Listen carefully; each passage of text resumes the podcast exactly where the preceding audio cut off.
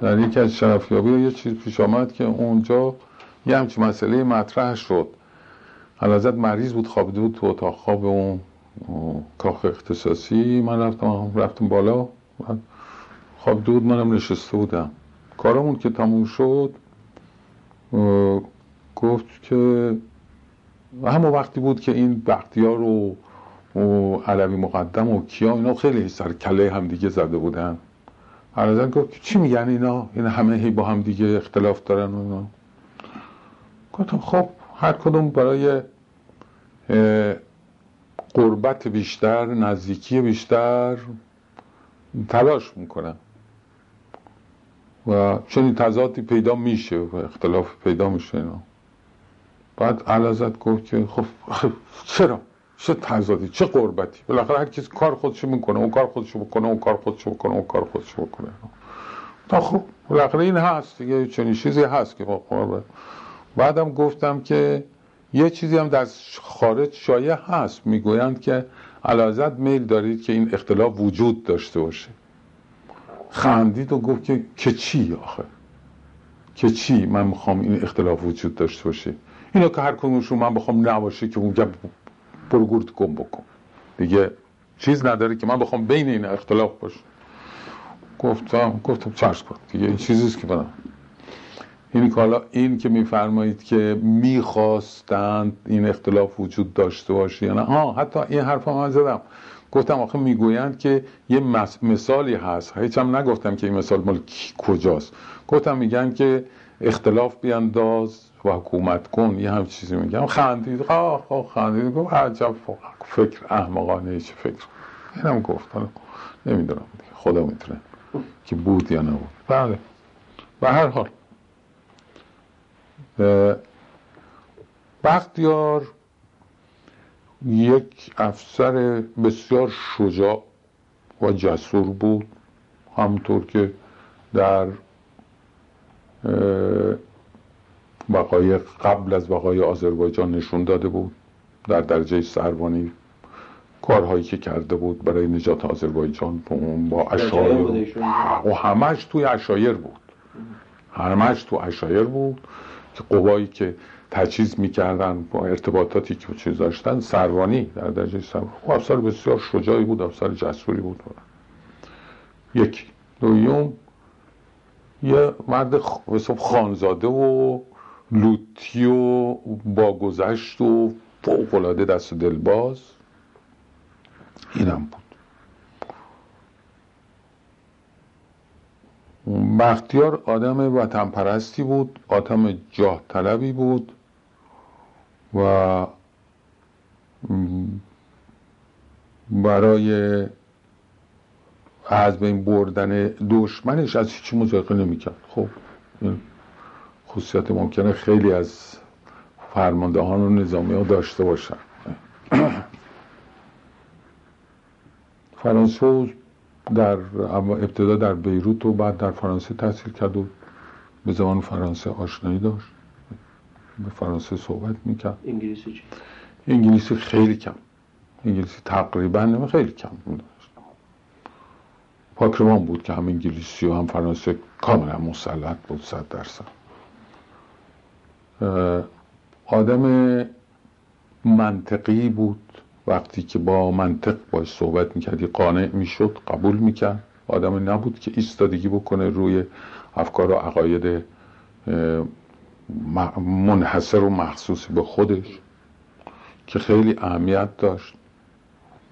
مثلا اون اوائل که ما رفته بودیم به سواد تازه تشکیل شده بود خب اونایی که از فهمدار نظامی آمدن با اون خیلی نزدیک بودن ما نبودیم دیگه. ما بعد آشنا بودیم هم دیگر میشناختیم اون اونا یه ذره قرب بیشتر داشتن و هی می‌رفتن تحریکات می‌کردن بر علیه رکن دومی ها.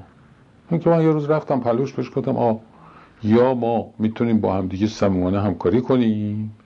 یا نه. اگر نه که خب همین الان به عرض عرضت برسون.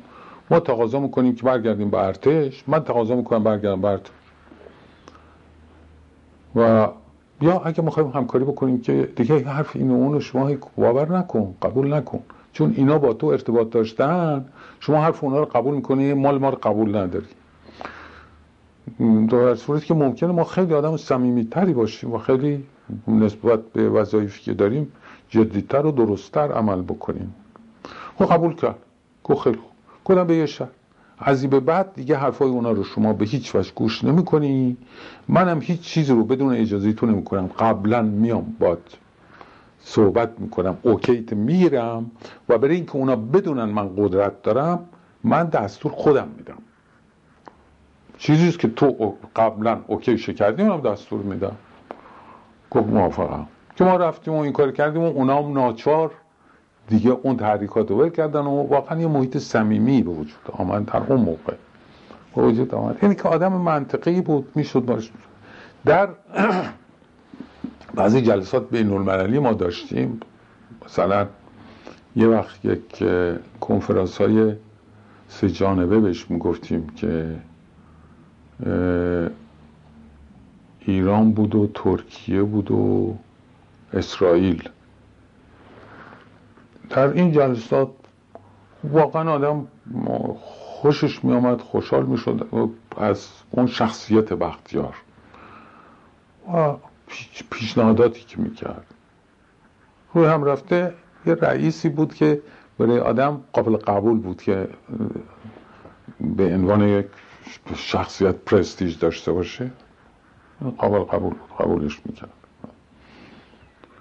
نسبت به زیر دستاش فوق العاده با گذشت بود و به همه کمک می‌کرد. از طبقات پایین گرفته تا طبقات بالا تا حتی ما که معاونینش بودیم همیشه مواظب بود که ما مشکلاتی در زندگانیمون نداشته باشیم. اینو که صد درصد داشت. در رده های همه رده های دیگه. تا اون وقتی هم که سر کار بود من تا اون وقتش اطمینان دارم که نسبت به شاه با وفا بود. حالا بعدها چه چیزای پیش آمد و دیگران بودن که این روابط به هم زدن و اینا خودش مسائل دیگری است. ولی تا اون وقتی که بود واقعا صمیمی بود نسبت به مملکت شما علاقمند بود. آدم ناسیونالیستی بود روی هم رفت. پاک که تکلیفش روشن شناخته شده است احتیاج به زیت این نیست که من زیاد دربارش بگم.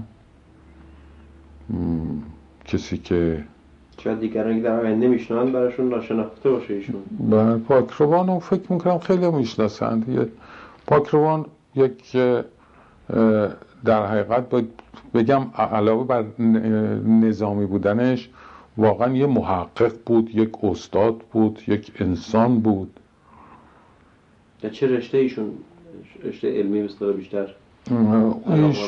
ایشون ایشون البته می‌دونین که حتی دبیرستانش هم در فرانسه تحصیل کرده بود دبستان و دبیرستان و بعد چیز دانشگاهیش سنسی رو فونتنبلو دیده بود افسر توپخانه بود و بعد در ادبیات فرانسه کاملا مسلط بود.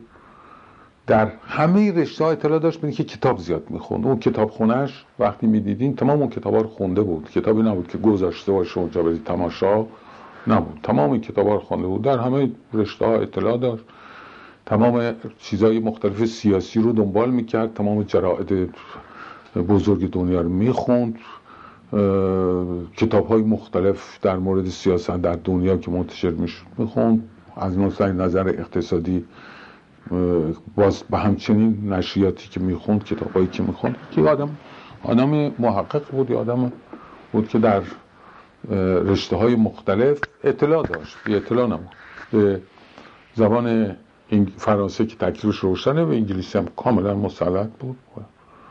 اون در کنفرانس ها بعدها در کنفرانس ها اونم باز با همچنین شخصیت داشت. همون وقتی که بختیار بود در بعضی کنفرانس ها که شرکت می کردیم کاملا یک شخصیت ممتاز توی سرویس های دیگه بود چون بعد جلسات سرویس های دیگری هم بود که داشتیم مبادله اطلاعات با بعضی دستگاه های دیگه هم می کردیم که این کنفرانس ها وقتی تشکیل شد دادم می‌دید که پاکروان واقعا برای مملکتش یک پرستیژ یک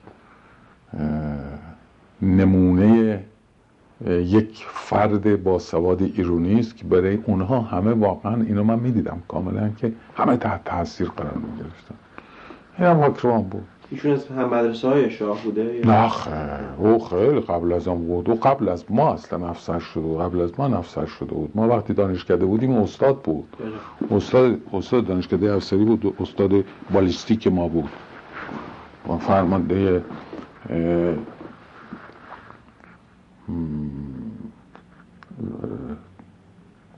افراد چی, چی می‌گفتن نظام وظیفه به اصطلاح. مال دانشکده چیزشون بود نه. بله. پس انتخاب شد واسه این کار؟ پاکروان پاکروان پاکروان چون یه افسری بود علازت خیلی خوب میشناختش و خصوصیاتش می‌دونست. به علاوه چندین سال در رکن دوم کار کرده بود. دو دفعه رئیس رکن دوم شده بود. بنابراین کاملا کسی بود که توی این کار وارد بود. خود منم که انتخاب شدم باز هم دلیلش همین بود. برای اینکه من در لشکر دو که بودیم که سروان بودم و بعد سرگرد شدم رئیس دوی لشکر بودم. البته من رک دوم هیچ بود. بگیم یه اطلاعاتی به این شکل شماملی بکنن. مال لشکر فقط در حقیقت کار ضد اطلاعاتی می‌کرد برای گروهبانا و سربازا و افسرا. بله بعد از اون در رک دوم استعداد ارتش آمده بودم که با پاکروان کار می‌کردیم و بعدم آخرش که پاکروان رئیس شد منم معاون شدم در رک دوم که چند سالم رئیس رئیس معاون با هم دیگه بودیم. و بعدم با هم آمدیم به مسابقه ما دوتا که انتخاب شدیم به مناسبت تجربه گذشتمون بود. به این ترتیب یه کمی غیرادی به نظر میاد واسه تشکیلات ایرونی که سه تا آدم قوی در یک جا جا بگیرن عنوان رئیس محروس مثلا بختیار واسش مشکل نبود که کسانی مثل شما پاکروان خب اولا اینکه اینو علازت انتخاب کرده بود که او بختیار حرفی نمی‌تونست بزنه. بعدم پاکروان یک نوع وظایفی داشت که غیر از اون در اون موقع و بهتر از اون در اون موقع اصلا وجود نداشت. هیچکی. برای کار امنیت داخلی هم باز من تجربه از اونایی که بودن از همه بیشتر بود. از رک دوی لشکر دو تا بعد رک دوی صداد ارتش اطلاعات هم بیشتر بود. وقتی هم بالاخره چیکار می‌خواست؟ می‌خواست این سازمانش بچرخه که رئیسش هست دیگه چیزی نداشت. بله. خب این به طور کلی این چیز این راجع به تشکیل سازمان و افرادی که انتخاب می‌کردین افراد سیویل چه تیپ آدمایی بودن؟ افراد سیویل همونطور که گفتم یک عده افراد تحصیل کرده واقعا خیلی تاپ ما انتخاب می‌کردیم برای کارهای به خصوص مثلا فرض کنید تاج بخش و آلی خانی و نمی‌دونم دکتر کیانپور. نه کیانپور نبود. نه خیر. الان اسم یادم نیست. دکتر مراد بود و دکتر چی بود که باید افغانستان فرستاده بودنشون هده از اینایی که در اروپا تحصیل کرده بودن اینها رو ما خیلی با زحمت اینا رو تونستیم بیاریم تو سازمان. عکس چی بود؟ یعنی وقتی دعوت به استخدامشون می‌کردیم با رغبت میومدن یا مجبورین توضیح بدین که آقا نه بیشتر, بیشتر توضیح می‌دادیم. بیشتر توضیح بود که اینا رو قانع می‌کردیم که خب بهترین خدمت به مملکت. این است که آدم توی یه همچه دستگاه اطلاعاتی باشه. می‌گفتیم که در خارج مثلا فرض بفهمید سرویس های امریکا انگلیسی فرانسه اینا همه افراد خیلی نبل و تحصیل کرده و ناسیونالیست و اینا رو انتخاب می‌کنن.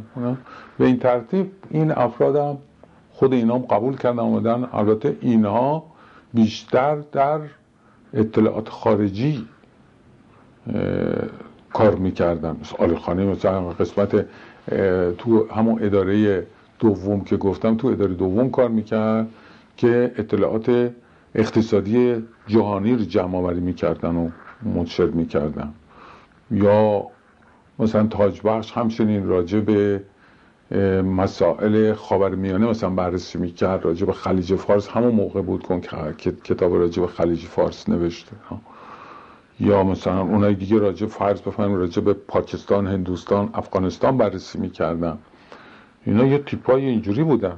یا بعضی تیپایی که برای کارهای فنی می آوردیم اینا کسانی بودن که خب می‌تونستن چیزای کوچولو کوچولو حتی اختراع بکنن بسازن.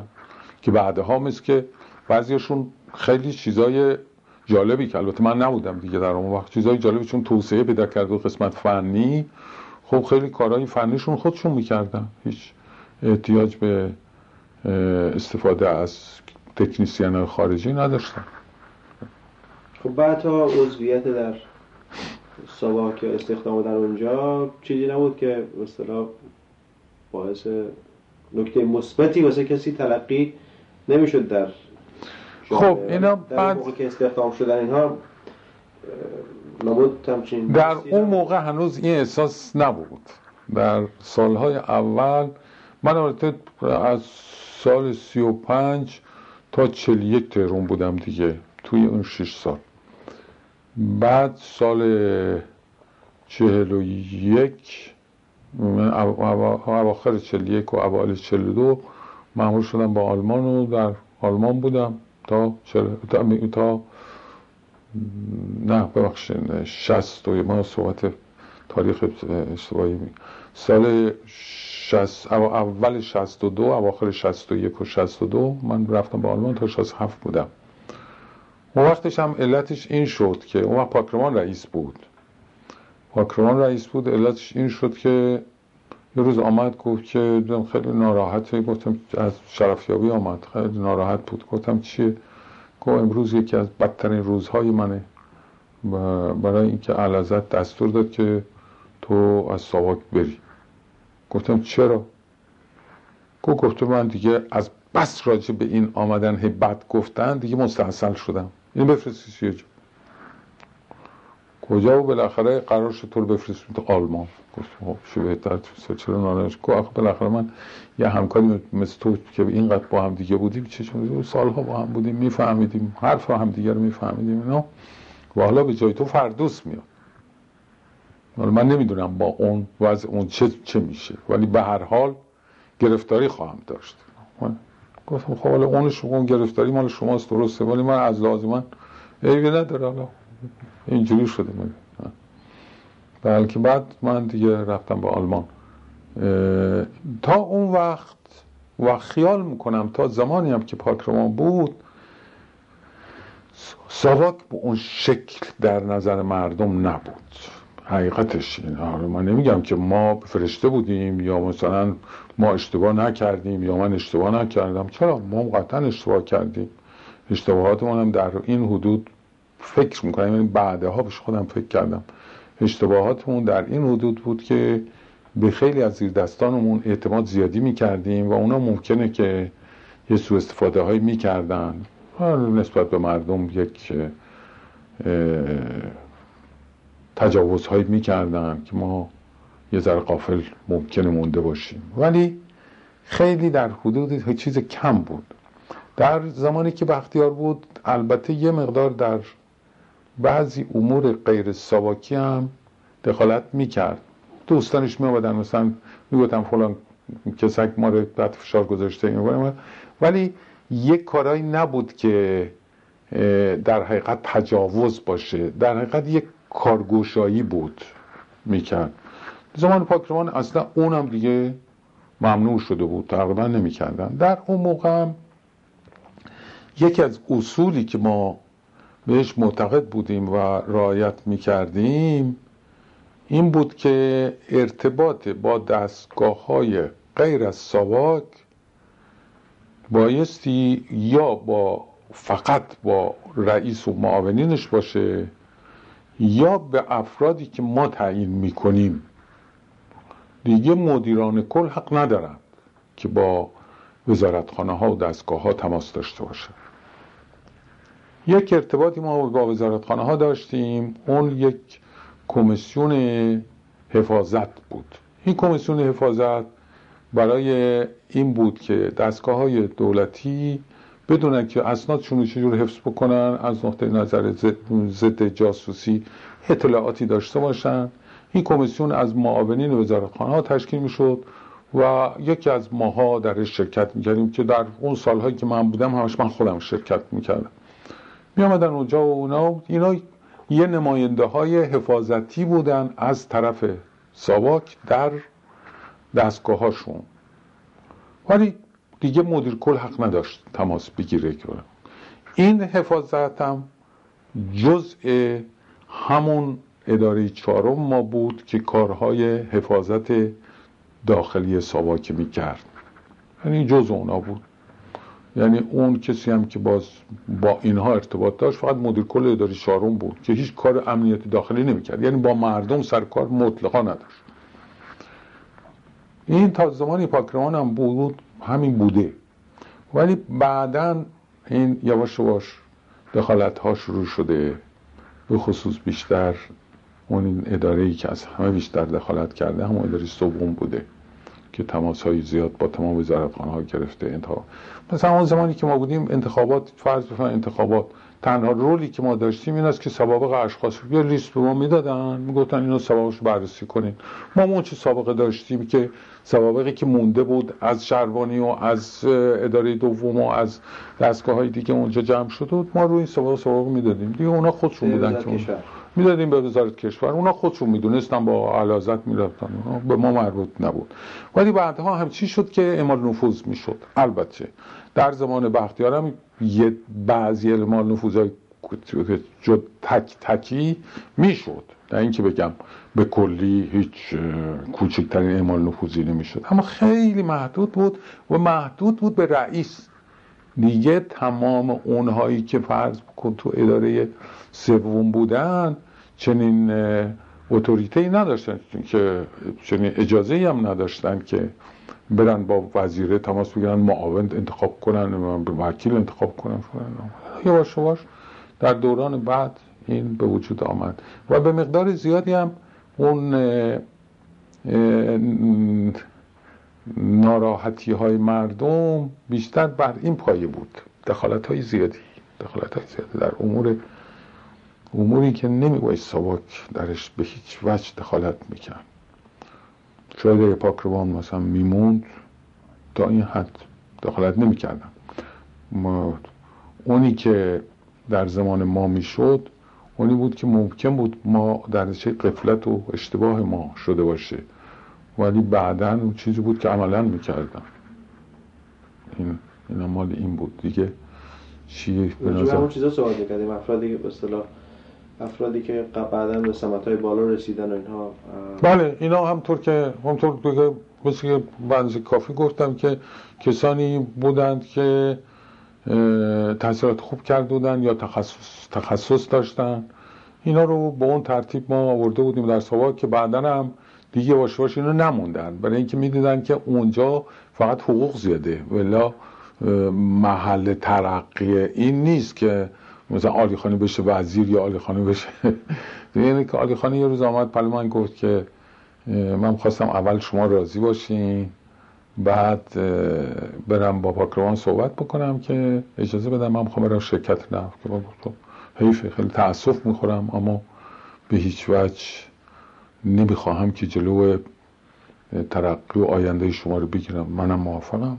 پاکروان موافقت کرد که شما که اون رفت و تاج هم به همین شکل و اونا رفتن. اگه می‌رفتن بعضیشون موندن دیگه. ارتباطا قطع می‌شد یا اینکه بله بله. انصافا باید بگم که قطع می‌شد. فقط ارتباطی که می‌شد داشته باشن این بود که فرض بفرمایید آلی خانی پاکروان ازش استفاده می‌کرد که باز روی بر مبنای همون اطلاعاتی که داشت که بگه که آقا از نقطه نظر نفت نظر الان چیه در دنیا؟ چی میگذره؟ چجور ولی ارتباط دیگری نداشتن؟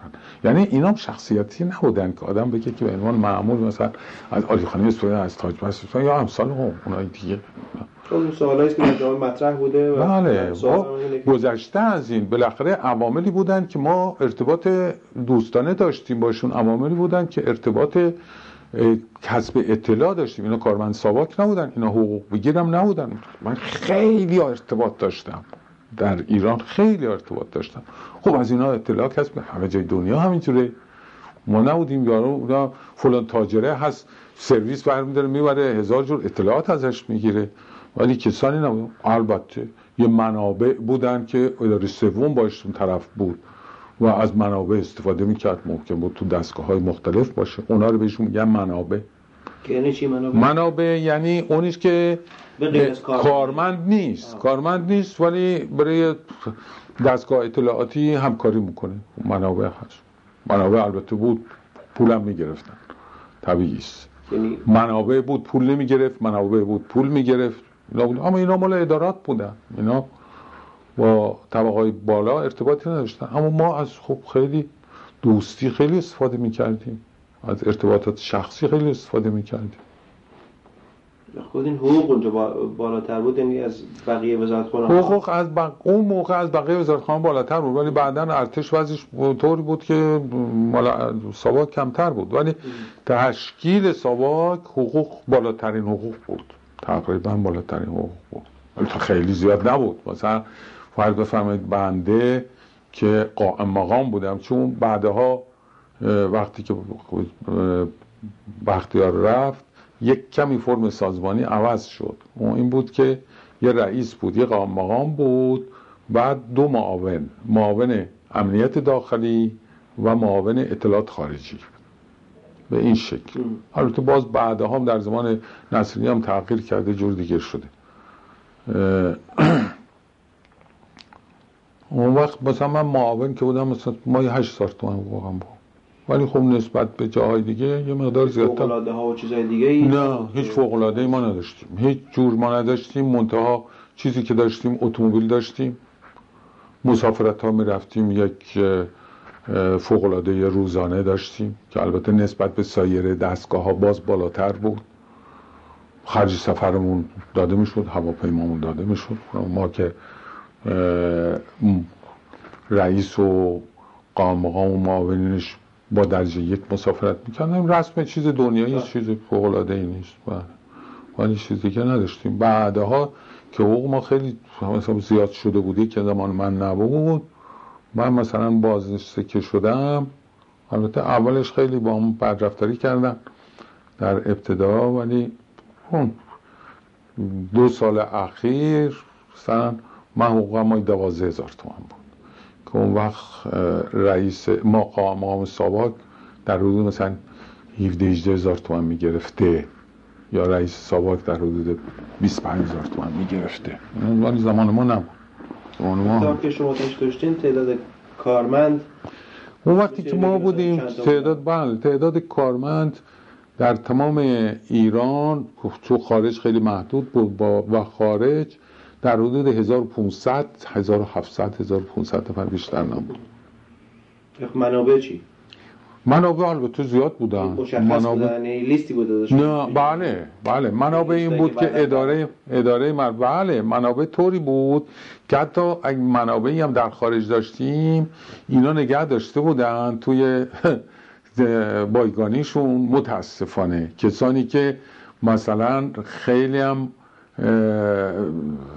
تحصیلات خوب کرده بودن بعد تحصیلاتشون تمام شده بوده اون موقع که دانشجو بوده یه نوع ارتباطاتی داشته. یا حتی بعضیایی که یک کمک هایی ما می‌کردیم بدون که به عنوان منبع باشه. ولی اینا تو اون چیزه بوده که این اواخر وقتی خمینی آمد اینا بعد وقتا گرفتار شدن. در طوری که هیچ کدومشون پولم نمی گرفتن وقت بعضی منابع منابع هم بودن که پول می گرفتن منابع البته همیشه بوده یه تعداد همیشه بوده. که میشه هیچ ایده ای داد که مثلا تا چه وسیع بوده این؟ اون باید زمان. این اون زمان خیلی نبود. اون زمان میشه بگیم که تمام این منابع در تمام ایران و خارج و اینا بیشتر از سی- از 300 نفر نمی‌تونه. تجاوز کنه سوال از هزارها نفر نمی‌شد اصلا. نمی‌شد. آخه مگر اینکه منابع بگیم اینجوری؟ آخه یخه یه رو گرفتن برای اینکه با علویکیا ارتباط داشته. و گفتن که منم اونجا با اداره سوم گفتم آقای لاجوردی آمده بود پلی من یه هم چیزی می‌گفت. اونم برداشت اونجا نوشته که علوی کیا به من گفت که لاجوردی همچی کن پس اینو اینم به عنوان منبع گرفتم. در که لاجوردی چی دوست من بوده با ما ارتباط داشته. همیشه کمک اطلاعاتی به من می‌کرده. اینجوری هم زیاد بوده. تو همه جای دنیا باز هست. خیلی عادی طبیعی است. اون وقت نوارد میشه.